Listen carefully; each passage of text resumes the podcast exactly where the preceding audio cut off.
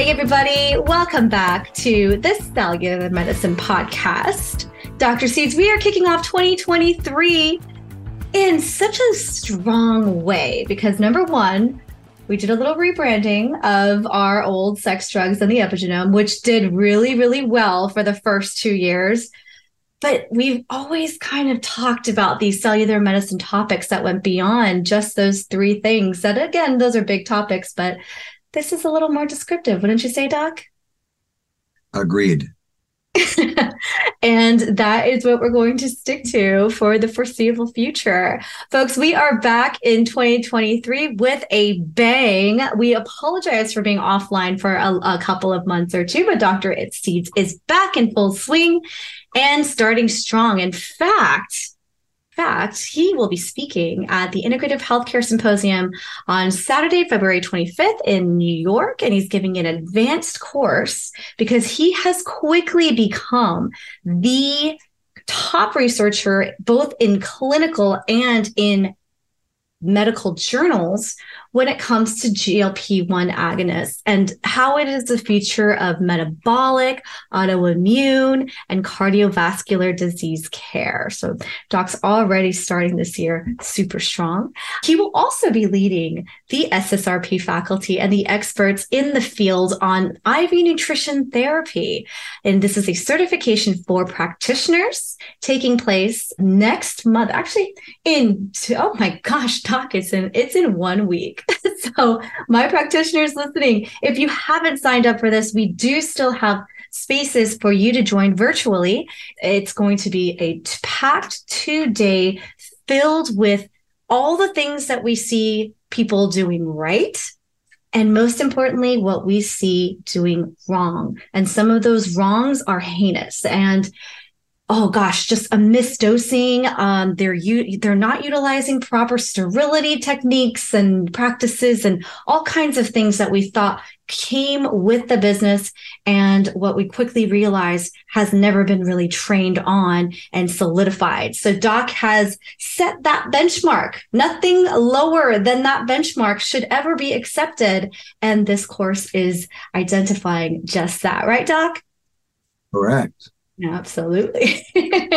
awesome. So that's happening next week. Uh, it's happening on a Tuesday and a Wednesday, February 14th through the 15th in his heaven on earth, Vail, Colorado, if you're joining us there. But otherwise, we'll be online on those two days with a live stream. So make sure if you're a practitioner that you sign up. And if you have any questions on how you can sign up, simply email the SSRP Institute. Their email address is info at ssrpinstitute.org. And folks, that's basically how Dr. Seeds is going to start out this year in a little bit of a nutshell. We want to kick off this very first podcast of 2023 with one of my favorite topics, and that is the debunking of myths or just a re education on some of these things that people are telling each other, specifically on TikTok and Instagram and other news sources. But I've compiled all the crazy things that I've seen people just uh, spread through social media. Not just that, but articles that I've read and have, have been annoyingly sending to Dr. Seeds and asking if this is real. And so we've compiled all these things together in this episode. So Dr. Seeds reacts to the craziest or the worst health trends of 2023 and responding to some of those things from last year so that we're not fooled anymore moving forward with our health. So we have nothing, by the way, against biohackers and people that are taking the initiative and having the active interest in their health that is a very good thing. But Dr. Seeds is all about the education and wants to make sure that you're spreading it correctly. So here we go, everyone. Doc, you ready? I'm ready, Karen. Let's okay. do it. okay, so this first one made me gasp. And I think it's because it's wrong. And I want to hope that it's wrong because otherwise we've got some a, a lot of changes to make this year. But the first one is that coffee in the morning on an empty stomach is a hormone disruptor. That's Whoa. the claim that I heard. Whoa. Well, I think it's just relative. It always comes back to let's look at a couple of things. I mean, I drink coffee in the morning. I like it. And I also do as you know, I do talks on coffee and caffeine and the beneficial effects of caffeine on um, basically on health. And I think first and foremost, it's all about the amount of caffeine. And I think that's getting harder to determine now with all these specialty coffees that are coming out and more stronger, you know, uh, bigger cups of coffee, which may push this to the fact of where caffeine can be uh, potentially an endocrine disruptor. But, you know, I think if you stick around the three to four cups of coffee, that's typically around three, 400 milligrams of caffeine in a day. Usually that's, I mean, there hasn't been anything that has shown they, they've actually looked at cortisol responses based on that amount of caffeine, and it really hasn't shown to have a significant effect in disrupting a significant, you know, causing a significant increase in cortisol. It causes a little bit more increase in in cortisol in the morning, which is what you want, by the way. You want more cortisol release, but it it really hasn't. They haven't really shown that at all that that has any significant downtrodden effects on on health. But when you get into the higher doses, potentially you can cause you know more issues and and that, and that absolutely makes sense. But you know i think as far as caffeine and its ability to increase cortisol and ACTH release it's increase in dopamine for the brain. I mean that's what you want in the morning right? I, i'm looking for it. I think all those things are important and in fact caffeine is great as a pre-workout type of substrate because of what it does to improve or increase some glucocorticoids, but catecholamine responses that I want a little bit of before I work out. And those have been shown to be beneficial. So, I mean, the only times really where caffeine can be tough are when there are increases in stress. So, if your cortisol curve is up significantly in the morning, well, then maybe you want to stay away from coffee. Um, if you're in high stress situations, sometimes it's you know caffeine can be a negative to that. But as far as taking it on an empty stomach as a hormone disruptor that that's that's not true. In fact if we want to look at if we want to go further it's true depending on the level of caffeine i guess we should say. So between 300 400 milligrams three or four cups of coffee i think i think you're okay above that, then you have the potential of of causing problems with your cortisol and ACTH release. Um, but let's talk more about cancer. You, you know, the potential, the the aspects of how caffeine has been shown to have an inverse relationship to hepatocellular cancer and actually breast cancer in postmenopausal women. So there's been and continues to be a tremendous amount of research, you know, on on um, caffeine in particular from coffee and its its potentials in reducing cancer risk. So and and that's because of the uh, the polyphenols that are the antioxidants that are in in coffee and also the what I talk about in some of my talks is the chlorogenic acids that I think are significant and has other anti-inflammatory agents. And we talk about cafestol and there's some other agents that I think are are really worth noting, but that means you got to come to my coffee talk next time you hear I'm putting that on because I think it's tremendous in all the aspects of health. We've got a lot of good meta analysis and data showing how it improves insulin resistance, uh, glucose sensitivity, decreased cardiovascular events. I mean, it, across the board, it's really interesting when you start looking at the benefits of coffee, but I think it's all related to the amount of consumption. So that only makes sense, right? Too much of something that's good can be bad, and a little bit of something like that can be good. So I think that's a, probably a good way to look at it. Awesome. So it's not the end of the world to start your day on an empty stomach with a cup of coffee not at all. Mm-hmm, mm-hmm. And my rule of thumb is always, and one of your patients said this too, which is so funny because we say the same thing is, what would Dr. Seeds do? If Dr. Seeds does it, then it's probably good. That's uh, my barometer for how long they lick the. I mean, they even looked. They even looked at caffeine. They looked at coffee and the potential of caffeine of blunting cortisol responses over time um, because of the of the feedback of of how coffee can stimulate too much of cortisol, too much of ATCH, and have a negative effect on the adrenal glands releasing cortisol. And it showed that in these in the doses I described, it, it really didn't affect that. And in fact, it it had it elevated the response a little bit. So it always comes back to, like I said, it's just being it's being uh, cognizant of how much. And and but I do think these new specialty coffees where they try to make them higher in caffeine content, I think you do have to pay attention to that. Um, and again, the other, the big point is people that are in higher stressed environments where they may already be have higher cortisol levels or higher ACTH release. You might want to be a little careful on the dosing there also, but it just depends on the individual. But as far as a pre workout, drink. I think it's a fantastic pre workout drink, also. I think it beats, I actually think it beats any pre workout drink that's out that is beneficial to the body.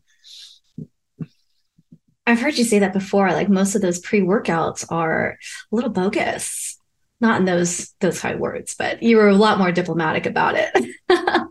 well, we should do that someday. Is go. I think that would be a great topic. People would love to hear about that. And absolutely but it's the same thing. If you're taking too much coffee, you're going to have too much sympathetic response from the from the increase of uh, the caffeine, and that could be bad. So it, again, it's not. It's just enough, like a cup of coffee before your workout, or uh, half a cup, or a cup and a half. I mean, I'm not talking about large amounts. I'm talking about just enough to stimulate and help. You know what you're trying to accomplish with the workout, which is a whole nother topic. Well, there you have it, folks Dr. Seed says it's okay, so it gets a thumbs up. All right, next big claim cholesterol is bad for you, saturated fats are bad for you, and avoid it at all costs.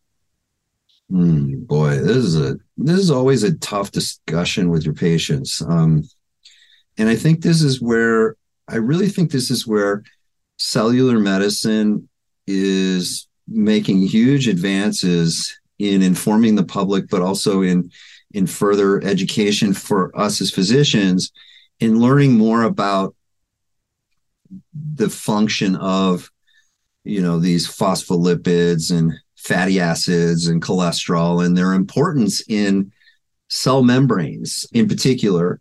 But getting back to this question cholesterol is not bad for you. Cholesterol is good. We need cholesterol.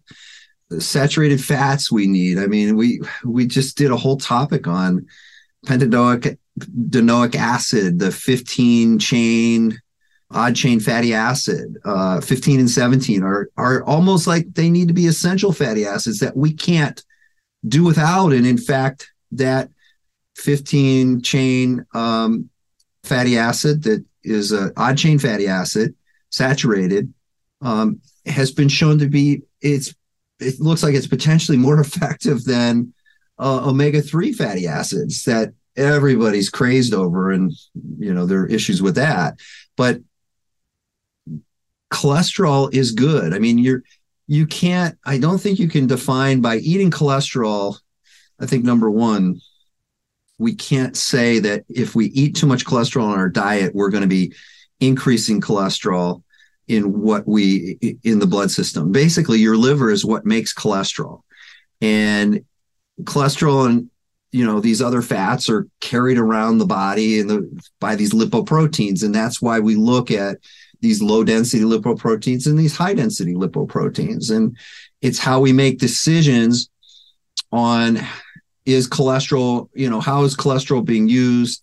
And the significance there is that it's the liver that makes the cholesterol. And the dietary intake, what's really interesting is you do get so some people do make the claim that, well, wait a second, there are people that are they're called higher responders. Um, if they take uh, too much cholesterol, they can increase their cholesterol that they're producing, and there is a hereditary. There is there actually is a hereditary um, contribution to that, but what people don't understand is that you also increase the proportion of of the lipoproteins, the uh, HDLs and LDLs. So you kind of, even though you're increasing the cholesterol, you're increasing the amount of HDLs that actually bring cholesterol back to the liver, and and that is that lowers your risk of of the cholesterol problems. So I think that's something that people don't re- don't really realize that because it, even though you may have a diet, you know, a, a small increase in LDLs from increasing cholesterol, you're going to get the increase in the HDLs that are going to offset that. And that that's how your body works. Your body makes these HDLs to offset the LDLs and that gets a little more complicated but that ratio of ldl to hdl is really important in when you're looking at dietary cholesterol increases and and so that and and that's been shown that um, the risk of heart disease does not go up in those patients. They've i mean that that's been something that's been proven. So i think that helps and and they've you know we've in, in our cellular medicine um, courses we do go into significant detail, and we've even have uh, Dan Goodenowe, you know, who's a big proponent of understanding phospholipids and cholesterol, and and he he's really done a good job in bringing to bringing to attention this issue of the uh, all cause mortality with keeping uh, cholesterol in a certain level, you know, from like the 200 to 225 or I'm, I'm just using some numbers here, but in that range of showing that all cause mortality, that people survive longer. There's less heart disease. There's less, there are less problems when cholesterol is kept at a, at a, a higher level than what we've been taught in the past. And there's actually too low of a cholesterol and then there's too high and those have been there have been multiple studies to uh, to back that up um, and show that if cholesterol is too low, you increase the risk of heart disease and death, and if it's too high, you increase it. So there is a number in between there, and that's where I get worried when I see people on a lot of these statins and things where where they get them too they get their cholesterol levels too low and their triglycerides get too low. And that's a problem. That's a significant problem that you can actually see where there's another correlation you can look at which i think is is really relevant in looking at because it goes to the next phase of bile acid synthesis and how bile acids uh, play a real important role in uh, as antioxidants and i just think that we just don't understand enough or spend enough time, you know, uh, learning about why these, in particular, uh, cholesterol is relevant. And I got I got off topic with the bile acids. It got me on somewhat something else, but I think for the most part, a lot of people are coming around to understanding that the importance of cholesterol is significant in just cellular membrane, in lipid rafts, in in cellular receptors, and and how we discuss so much about signaling between cells and the importance of cholesterol in the cell membrane.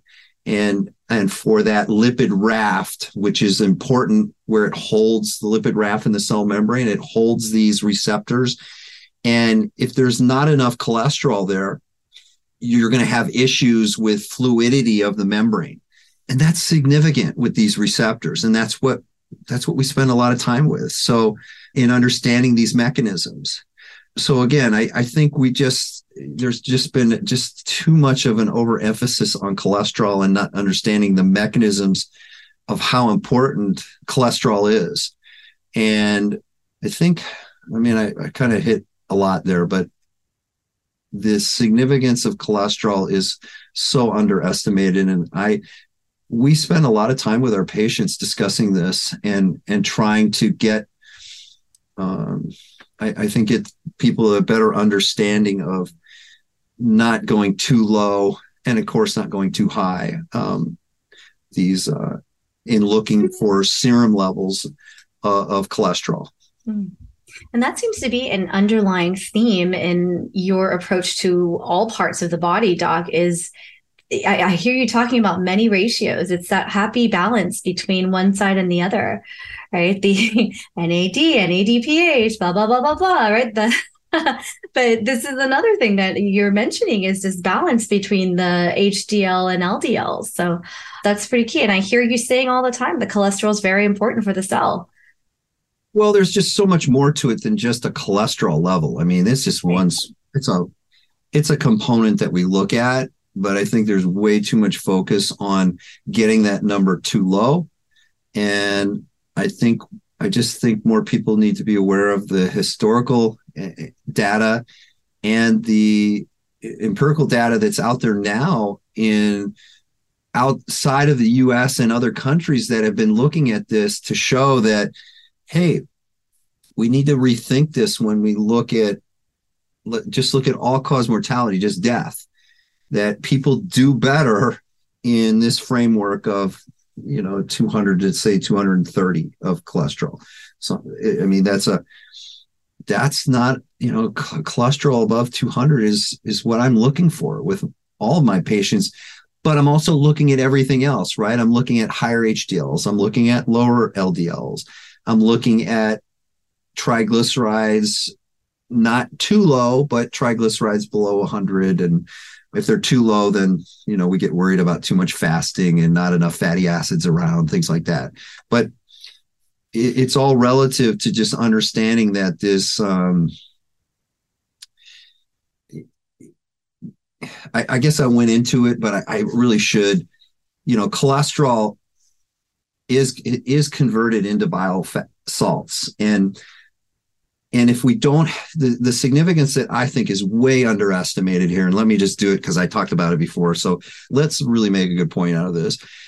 Cholesterol is converted into these bile salts well bile salts are are necessary and very important in emulsifying and, and doing the things that are needed to make secondary metabolites available from uh, that are involved with the microbiome, involved in bilirubin and Billy biliverdin production that are significant anti-inflammatories or antioxidants. And I say that because you will, if you spend enough time looking at this and you look at people with very low cholesterol levels, they have really, uh, for the most part, they have this, they're in the smaller quartile of the bilirubin production. And bilirubin is a very important antioxidant that is involved in insulin sensitivity, glucose tolerance, things that people don't understand. If you're if you're not familiar with the molecular mechanisms of of the cell and these influences of things like bile acids and the um, bilirubin, eventual production bilirubin, you're losing the understanding of why the liver goes through this process of taking cholesterol and producing this because it can respond as an antioxidant and control oxidative aspects of of disease. And we spend time talking about that significantly uh, you know in in in relevance to diabetes and um, non-alcoholic fatty disease and cardiovascular disease understanding those mechanisms. So cholesterol has significant effects in cellular metabolism and and cell redox. So i went off tangent but i just thought since we're talking about cholesterol and it's not really you won't find a lot of what I just talked about. You have to understand the mechanisms of what happens with cholesterol and how it's converted and um, into bile and and why bile is so important and bile acids are so important as in what they do in combination with what the microbiome does with those bile acids to make secondary metabolites, but also to make uh, bilirubin and so forth. So I know that's a lot, but I thought I'd just perk up everybody's. Uh, I loved their... it. I thought we needed that because I think everyone is with me when when I say that uh, we've always been under the understanding that all cholesterol is bad. So this was well, it's, it's, it's so important. I, it's so important because these bile acids they inhibit they inhibit the peroxidation of polyunsaturated lipids and linoleic acids and these other proteins that we're all about controlling. Like, you know, people take tons of supplements to try to offset some of these things when your body does these things to offset these things. So it's it's an antioxidant activity that's scavenging these radic these peroxyl radicals and oh. it's it's that it's really important to understand that in in lipid metabolism. You you need to know that and you need cholesterol for that. And so all of these it's why you see people getting into problems. Uh, the, the problems get even more significant if we start looking at, at molecular mechanisms with how we let, for how long you let people get to these lower levels. And when they think they're healthy, and actually they're they're losing those reducing species of biliverdin, bilirubin, and because they're significant antioxidants that we need and that that we respond we use in response to what's happening in the body. It's the way the body responds to oxidation. And so if we lose that, we're losing significant control of redox. And and hence I, I think those are further mechanisms that really no one spent a lot of time discussing. Yeah. Well, thank you for doing that, Doc. This is pretty eye opening, I would say. uh, so thank you for going through that. And uh, bile is very good. Bile salts are very important. Doc. You know, the, the other part that people don't realize is, you know, when, if you're eating a lot of cholesterol, you can, if you're worried about being one of those higher responders and you're not buying into the levels of, you know, that, that eating more cholesterol, you're making more cholesterol. Well, if you're eating more fiber, that fiber prevents you from absorbing that type of cholesterol, you know, the cholesterol that can be difficult for you. So that's why balanced diets can offset this also in having high fiber diets with the things that are higher in cholesterol, like the egg yolks and the dairy products and the milk, the organ meats and things like that, that have, you know, animal origin type of foods that have um, higher cholesterol. Well, it we what do we talk about in cellular medicine? We talk about nutrition that's balanced with high fiber and good fats and good protein. It, it just come it always comes back to that. And so th- that could help people maybe feel a little bit better about that if they're if they're trying to if they're eating diets high in you know organ meats or animal fats that have higher, they're worried about higher cholesterol, just make sure you eat your fiber and you're you're fine. That's a fantastic tip, Doc. Thank you for that. All I'm right. this next one is a little bit of a doozy because I'm sure there's some truth to it. But you were talking about this, and I saw it come up in my feed. But you're talking about why some of this is so oh gosh, it's it, it's it's so shocking. But we know that fish oil is important for everyday brain health, and but in your last mastermind, you had said about 90% of the fish oil on the market is completely useless to you. And you went into a whole explanation as to why. I think everyone needs to hear about that. Oh boy. Yeah. So take your fish oil every day for brain health is one of the claims. Well, uh, how do I say? Well, you in your omega threes, your fish oils, there's the DHA and there is the EPA, and those are basically your two omega threes that we're focused on. The the DHA is more specific to the brain and uh, as far as growth and development as we know it in as we grow, we know that DHA is so significant and required, you know, for development of the brain in infants, but it's also required for maintenance of normal function in adults. So DHA is a very important um, it's an important omega 3 for the brain.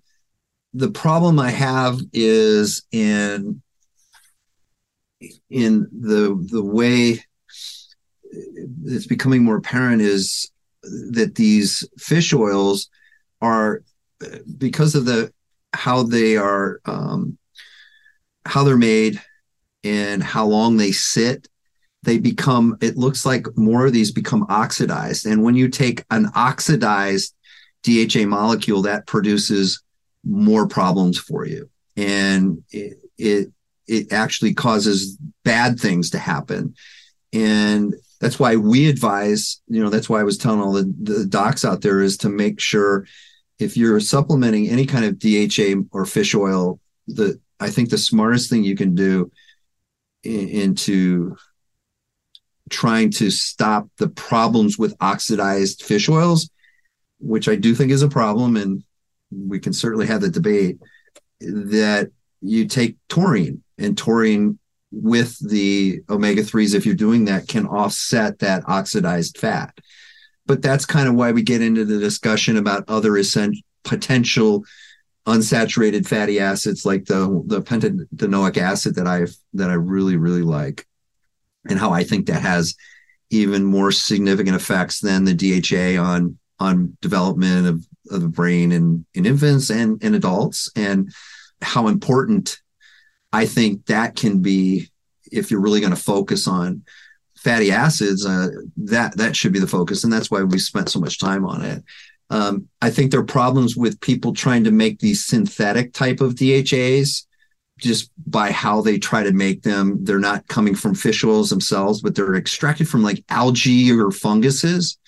And they use hexane or um, a chemical that potentially, I think, can alter that uh, DHA uh, again.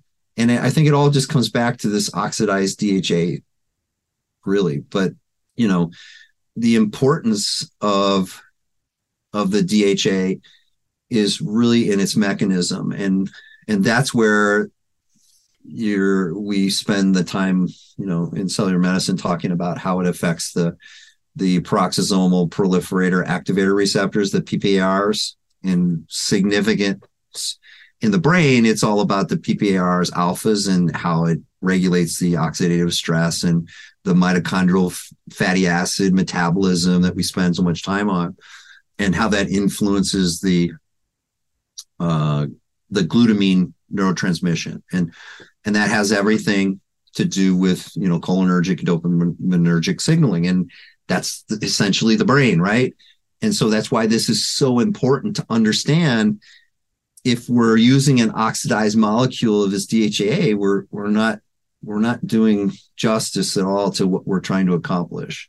So I think that's the biggest thing um, that we need to be focused on. And and there's a significant amount of literature now supporting what i'm what i'm discussing here and and i think we really we got to pay more attention to it that's what i think you're referring to what i brought up and of course i went into much more significant detail about the mechanisms but i think for just for the general public you know that it's just important to understand that all these fish oils in fact, I tell people that even have them, I tell them to refrigerate them if they get them, keep them out of the sunlight or, or light, you know, get check your sources. But I have everybody, I, I try to tell them to take taurine with them to help reduce that oxidation. Very cool. It's like chemistry uh, in the form of supplements. like it. I like it. Thanks for that, Doc oxidized molecules. Okay, this one is, this one I think you'll like. We're getting into some fun topics because you love to go to the gym, Doc. Uh, the best weight loss exercise is cardio. This is a claim, and we've talked about this in many other episodes, but it's worth repeating. So, Doc, is the best weight loss exercise cardio? Wow. I guess it's so that's a loaded question is what are you going to define as cardio? And I mean, if people consider walking as cardio, I would say walking or a brisk walk can, is probably your best weight loss exercise you can do. And everybody is looking at me and say, What are you talking about? And it all comes back to, again, understanding these mechanisms of the cell and, and, and their utilization of oxygen, glucose, and fatty acids. And, and basically, I think you know what we discuss in cellular medicine is understanding what's the aerobic threshold you know that's the point of where you have aerobic energy the anaerobic energy starting to contribute more to the total energy production what's that mean that means that as i'm increasing activity let's say i start walking i go out and i start walking what is my body utilizing as its primary energy source at that time? Well, it's actually utilizing fat. It's utilizing fat and fat oxidation. As I increase the demands, let's say I start speeding up my walking and maybe into more brisk or even a run. Well, at some point, I'm not going to be able to produce the amount of energy needed for the cell by just fat. And I'm going to have to contribute glucose. Well, glucose through glycolysis is going to give us that quicker energy and it's going to it's going to change that curve so that now I'm not using just fat, I'm using glucose that's potentially from the liver and I'm going to deplete uh, glycogen and, and so forth to meet those needs until I hit my anaerobic threshold.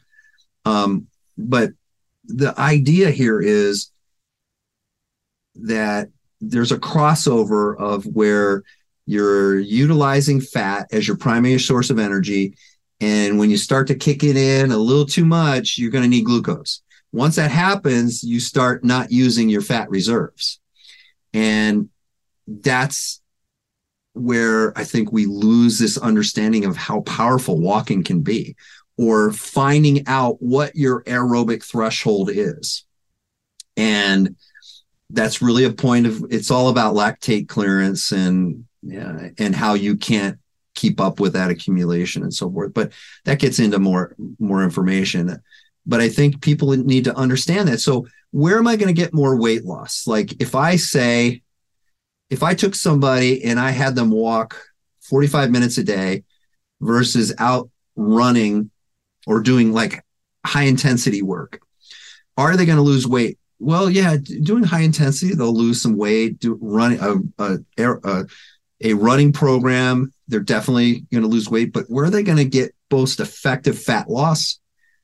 It's going to be a walking program. And you can get into the arguments about what you can do with like high intensity training, interval training can do things to improve muscle fiber changes um, with more mitochondria that then can increase that that aerobic threshold meaning i'll go longer before i reach before i have to use glucose and then they'll even do better in a walking program. So you can do things to maximize walking programs which is really fascinating and how you can combine like HIT work with a walking program and really do some amazing things in helping people understand how they can lose weight. I don't know. Did I get off the topic or did I answer? Was I? You totally stayed on topic, Doc, and went into massive detail as to why. But the, you said if you consider walking cardio, which I didn't, I just thought, okay, cardio is running and I hate running, and this is false. That's me. but, but, you're saying if you're considering walking cardio, which I think I guess it is, that is the best way to lose weight. Well, absolutely. On a daily basis, it's part of the program. I mean, it's not just one thing, remember, but if you want to utilize, if you want to reach that, if you get to if you stay below that aerobic threshold I discussed, you're going to be able to just be utilizing fat. And you know, you can do a you can do an HIT work to increase your anaerobic threshold. That's your work done basically at a submaximal aerobic threshold. You you'll you you lose weight that way, but you got to know how to combine these things to take advantage of both of them. And I think the most effective, if you're not if you're not getting sophisticated and you're not going to get really go at this through looking at cellular mechanisms and so forth, it's very easy. A good walking program over time is going to be the most effective uh, thing you can do consistently losing weight because your body is just is demanding just that fat as its primary energy source and it's not going to be utilizing glucose and that's really great especially if you're keeping up with any weight loss resolutions that you've made in the beginning of the year and you're not a big gym person like me hate working out love walking especially shopping so we can hit two birds with one stone people this is a good thing all right. Next question, Doc. You ready for this one? I don't know. You've hit me. I, I this one, I think you're gonna. I think you're gonna love this one. Oh boy! I saved it for second or third to last because they get better and better as we go. okay. okay. This one was from an influencer who said lifting weights raises cortisol, so do Pilates only. Sorry, I laugh because yeah, it's I'm, I do not even know why I'm laughing. I, it just sounds very very odd to say that um, lifting weights is a bad thing. Wow. well, okay. Yeah, so that's just not it, it you know, again, um number 1, you, you know, uh, resistance exercise is all about improving muscle adaptation and um, you need cortisol you need you need things like that to induce change and adapt uh, adaptation of muscle um, and gosh I, we could get into a diatribe on this but it, it, it's it's how you can build muscle that produces all these myokines and exerkines and peptides that are so important as metabolites to healthy living and I'm just going to tell you that I'm going to tell you also that Pilates induces cortisol release also. All right. It's all, it, it gets into intracellular cortisol.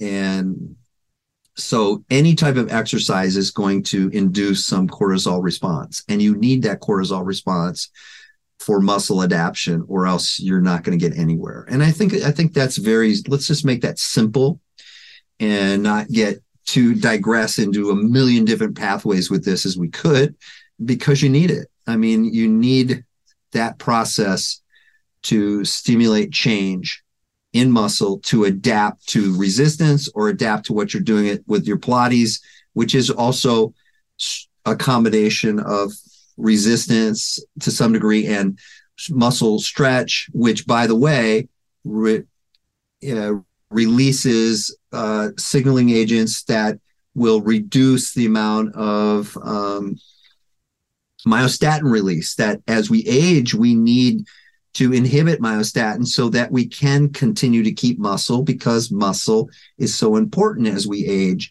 And it's incredible that if you really start looking at all these things, how just like a stretching exercise program can maintain muscle mass, just stretching which people aren't aware of. But it's why yoga and all these things are so great because they can maintain muscle mass on people that aren't trying to build muscle. But if you want to maintain it, it's fantastic. So there's lots of these things you can incorporate to make make sense of what's good for what you're looking for, right? But I'm a big proponent of muscle just because you know it just because of insulin signaling and utilization of, of substrates like glucose are so important because that's what controls a lot of redox in the body.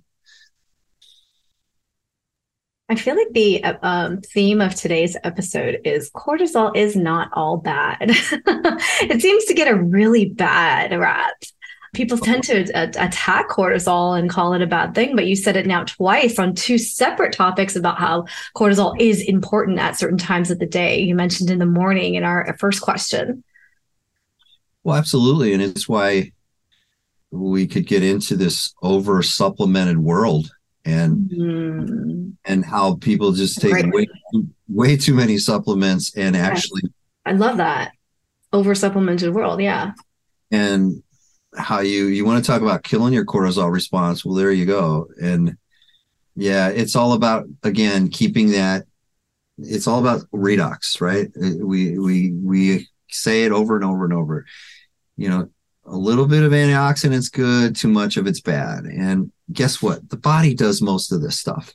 So if you're working on all the right things in the body, like exercise and good nutrition, you're doing it. You're way ahead of the game. But yeah, that's why we spend so much time talking about, you know, even though we we absolutely support good supplement use when it's necessary and when it's needed and and the ones that are effective. But to constantly be doing to be using antioxidants is just it's in it's irresponsible and it's um, it's inappropriate and it leads to poor health. And that's a fact. So yeah yeah it's just so it's it's incredible how... it's weird that we got to this topic doc because that is actually your next book coming out this year. Is your favorite supplements why they are your favorite supplements how they work and how to use them well, it it's this came as an offshoot, I think, from we saw this incredible push of docs trying to do all the right things and good things of just over supplementing, uh, and not just docs but patients and and not understanding well why are you using these? What is the specificity of what this supplement does, and do you really need to continue to work on reducing oxidation where we need oxidation? I mean, oxidation is all about oxidative phosphorylation of the mitochondria. We need it. It now it's understanding how those mechanisms that are important in making ATP and NAD, right? Understanding that overall focus and not making it worse. And that's you know that comes to the classic people taking antioxidants in tr- and not in sports and and seeing their decrease in performance their loss of muscle mass their more fatigue. Well of course because your your muscle and body adapt to training. You need they need that stimulus to adapt. They need those inflammatory mediators. They need those reactive oxygen species because the cell guess what? It can adapt. It can change so that it can be better next time it comes back as it rebuilds. Well, if you're using all these and your body knows how much antioxidant it needs to kind of keep that under control, and that, that's why it's all called recovery and after exercise, so forth. But if you're using antioxidants while you're doing that, you're dampening the response. And so the cell doesn't know how to adapt. And so it never changes. And, and hence you just keep wearing your body down and you keep you're forcing that oxidative phosphorylation to actually the proton motive force that pushes through the mitochondria goes backwards. And then you have all those signaling problems that occur and it's crazy. But yeah i mean gosh we we spend a lot of time on that in the beginning of our masterminds um you know just making that irrelevant issue that many many many many people just don't understand. And and that's where you you get into so many problems. You know how many people have we seen that come to us with these lists of crazy lists of antioxidants that they're on? It's it's insane. I don't even know how they take it all down. Well well so one one how uh, my I, I think one of my favorite things in working with people is as they get to work with us and they trust in what we're we're talking about and discussing because we just don't go right at it. I don't take things away from people right away. But how many people when we just clean the slate and take all those things away, how many times have you heard I feel so much better? How many How many how many times have you heard? Every time. Every time.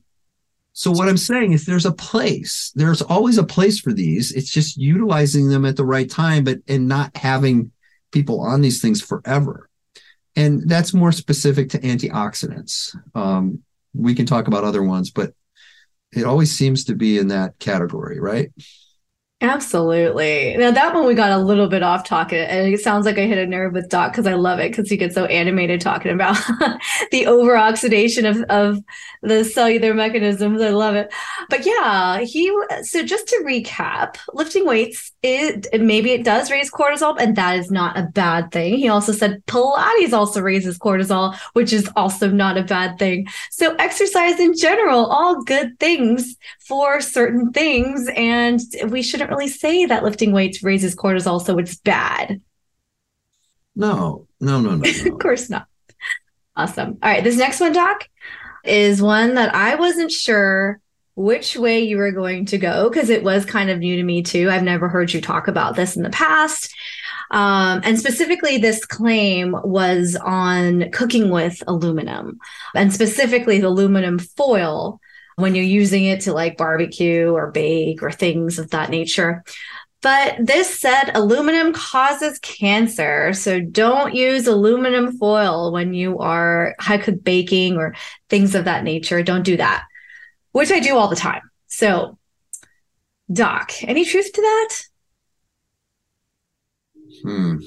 Well, so I haven't seen that literature of aluminum causing cancer uh, in specifically through cooking or you know aluminum foil or anything like that. I mean, I'm sure your your body there's going to be some you know there's going to be some amount of aluminum that gets absorbed but it's not significant and any of it or most of it gets eliminated by your kidneys anyways mm. and so I, I, just haven't seen any of that data at all that there is any high, there there's this high risk of of aluminum that can have a, a significant effect on on can on cancer. Is it potentially can it be linked to neurodegenerative issues? You know, dementia, things like that. Um, yeah, there's some possibilities there, but again, it has to be.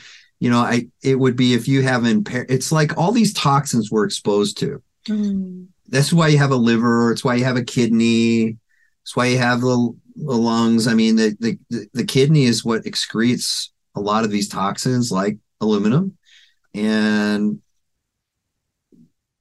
yeah, I, I mean, at least from the at least from the cancer data, I haven't seen that, but it can be linked more to the potential, the possibilities if you have renal problems with clearance, right? If you've got renal insufficiencies, then you're going to see more issues with heavy metals and, you know, issues like potentially in dementia, things like that. So I could see that happening. You know, in older people that have impaired kidney function, you can you can see some higher uh, levels of uh, aluminum, which is noted. I think when you know people go through uh, dialysis, they do have higher uh, dietary aluminum levels because of um, impaired renal function. So that's how I look at it going backwards, I think. That's very helpful. Very good. Well, we can continue to barbecue with our aluminum. Thank you, kidneys. Appreciate it. All the hard work you do. Doc, last topic. Do you ever think your body parts, Doc? I have a question about that. Do you ever thank your kidneys for for uh, detoxing appropriately? Which leads us to our next topic, Doc, which Uh-oh. is a word that you have you have behind behind the scenes you've not quite liked, but I think it's worth so worth hearing people hearing your stance on the word detox because that's everywhere. On every single 2023 resolution thing was how we're going to detox 2022 and whether it's metaphorical or whether it's health wise i'm specifically talking about how you're detoxing health wise in the body Uh, and I want to start this topic off, Doc, with a with a quote that I found from um, another another scientist who said the the who who totally is along your way of thinking. By the way, um, the healthy body has kidneys, a liver, skin, even lungs that are detoxifying as we speak. There is no known way, certainly not through detox treatments, to make something that works perfectly well in a healthy body work better. I couldn't have said that any better. I mean, I mean, it's so true. This all this detoxification is such bullshit.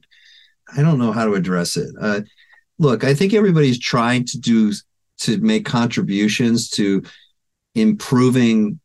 Again, it, it comes down to, you know, at the cellular level, we talk about redox, and redox is all about if you want to call detoxification, it's about making cells more efficient to handle toxins. So organs like the kidney and the liver, they reduce they remove these endotoxins that are made in the body, right?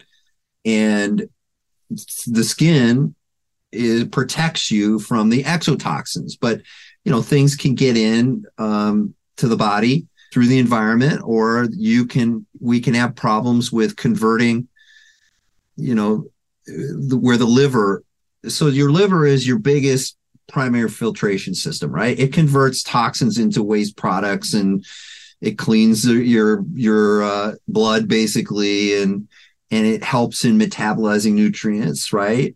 But it's really it's a filter the liver is a filter of toxins through these sinusoidal tracts in the liver. They're lined with immune cells that are called those Kupffer cells. Well, those are like macrophages. They engulf these toxins as they come through the liver and then they excrete it.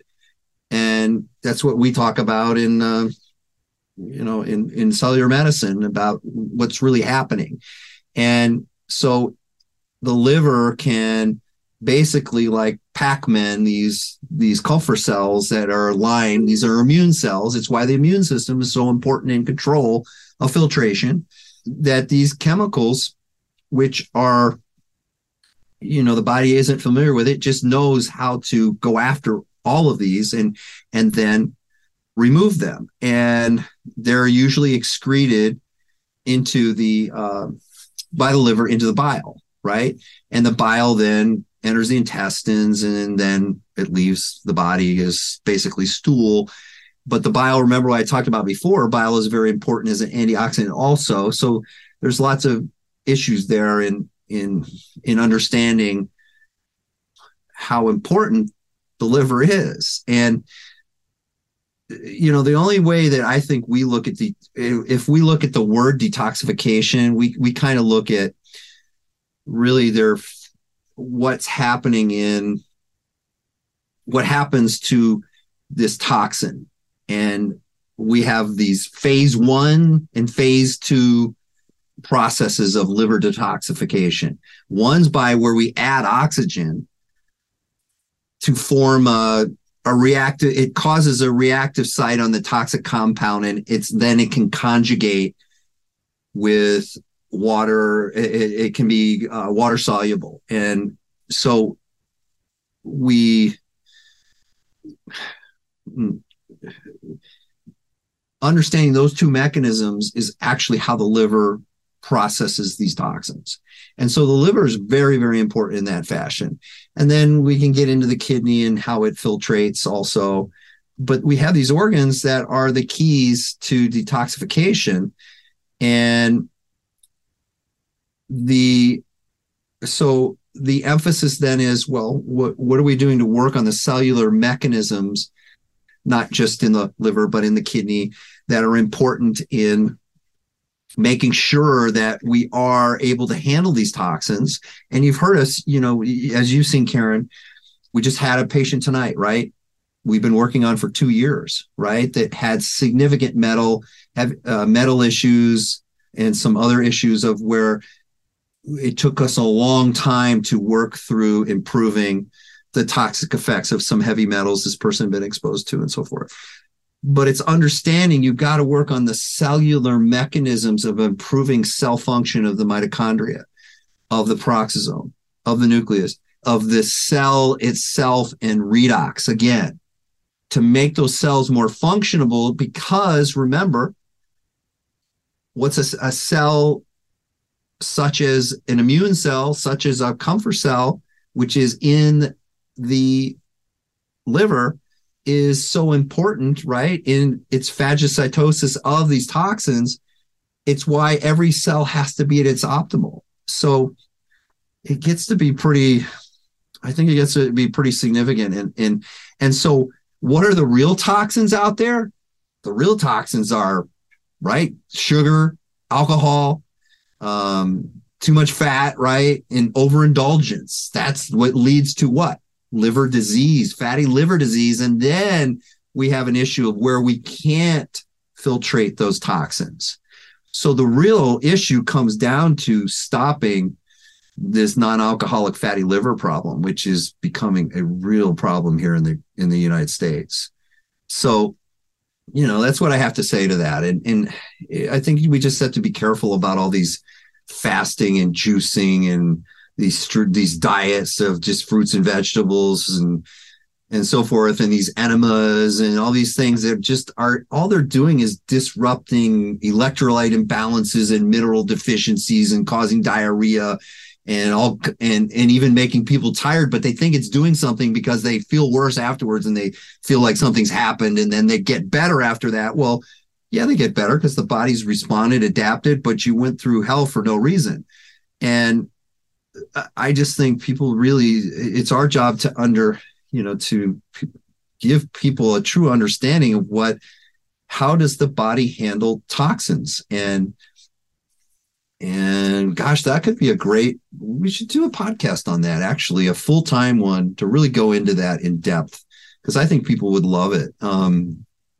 Toxins are huge and, and it goes in from everywhere, right? That like the quote said from the skin. I didn't realize that the skin well, is we haven't, we haven't talked about we yeah. haven't talked about the lymph system, lymphatics, right. lymphatics, intestines. I mean, sweating, right? it's like come on it, it, it, this is all there's been an industry built around this that i think is is just unfortunately hasn't lived up to what all the claims have been. And i think that's i think it's people just have to ask the right questions. Mm-hmm. but you know how many times karen have we heard and i don't want to discredit this how people feel better when they've done certain what they call these detox programs? And and i'm not going to try to convince them that there's metabolically you did nothing. You didn't improve your cell redox. You didn't do anything but yet they've said how they've gotten better. They've come to us because they're still sick. Right. And so it's all about just an education i think over time to give people a better understanding of what is real what are the real concepts of what we're trying to do and realizing that once you get into that non-alcoholic fatty liver problem then it becomes more difficult to handle toxins. And in a lot of this you know we won't get into it now but that's where the focus is is trying to reverse some of those changes uh, and that's a whole nother discussion. So i love that doc. I haven't done anything to achieve cellular redox by doing these juice cleanses and these broths. this it's is total, it's, it's just total bullshit. We need to know this, Doc. Like, we just don't have enough people with the expertise to say, this is BS, this is good, this is bad. Like, uh, it's it, it, that is why we have your brain, Doc. Well, I think that, I think, gosh, if we just looked at, yeah, it, it, the the liver is, I think the liver, the liver and kidney, you know, the heart has been the big topic, right? Cardiovascular disease and so forth. The next bigger ones are now becoming liver kidney issues because we're people are living longer. We're seeing more issues with non-alcoholic fatty liver disease that's causing more problems with toxins because we're not filtrating them.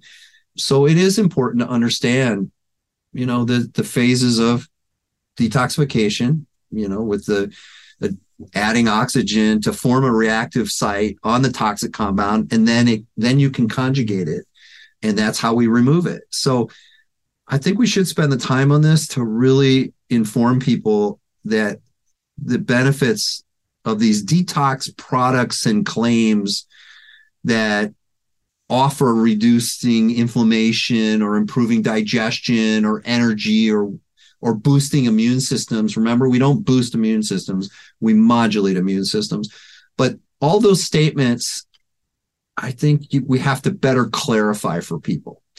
I'm not here to say, hey, this isn't have a potential in maybe making, giving the cell a potential one uh, I guess what am I trying to say? It, it's a multimodality approach in in how you go about this type of stuff, and I, I just think people are not well informed, and they just put up with a lot of stuff. And you know, all I can say is it's it always has to come back to the science and what are we doing in the cell, and show us what we're what are we doing to improve oxidative function of the cell and actually the proton motive forces of the mitochondria to improve or maintain ATP and NAD and to keep that really what it comes down to those ratios of NAD over NADH and NADP over NADPH and ATP over ADP. I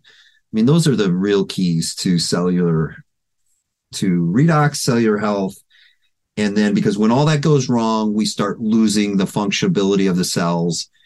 We lose that ability to add oxygen. We lose that ability of conjugation. We lose the ability of the of the immune cells to do their job in the, for instance, in the um, in the liver. So, yeah, I I've got a lot to say about that.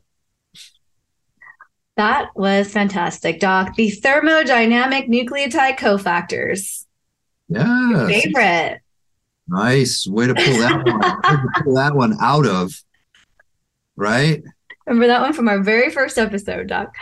Oh okay. my goodness. Well, 2023 starting off with a bang. We hope that all of your health goals this year are in full swing next episode, you heard it from Doc. We're talking about detox. We're getting into it. We're talking about the conjugation of all these things that I didn't realize happened in cellular mechanisms. I thought it was just an English uh, mechanism, English language mechanism. But anyway, here we go. Doc, thank you so much for this, for debunking and for confirming and for just giving us more more of a, a, um, view on some of these aspects of health that keep us going. Um, yeah, and and I think the biggest thing is the uh, cortisol not so bad, especially in the morning. Well, what I what I do like about people talking about this is that people then have the ability, you know, they're they're starting to look into how can I make myself healthier. So mm-hmm. I love that, and I love. I just don't think there's enough out there to help people really sift through the bullshit. And I'm just hoping that we're opening people's eyes so they look more into this and they get more well informed and then ask those questions. And I'm not keeping people away from fruit and vegetable diets and herbal teas and enemas and things that that have a place.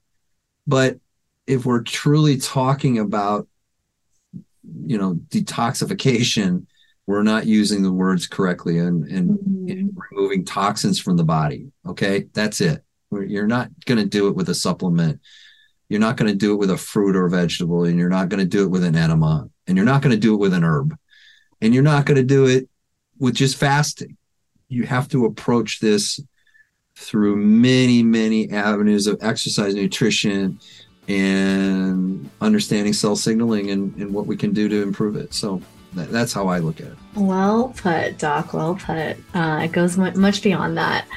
Well, folks, let's all thank our kidneys and our livers and all the things that keep us going, especially our brains. And we will see you next time for another episode of the Cellular Medicine Podcast. Thank you so much, Doc. Bad. Thanks, Karen.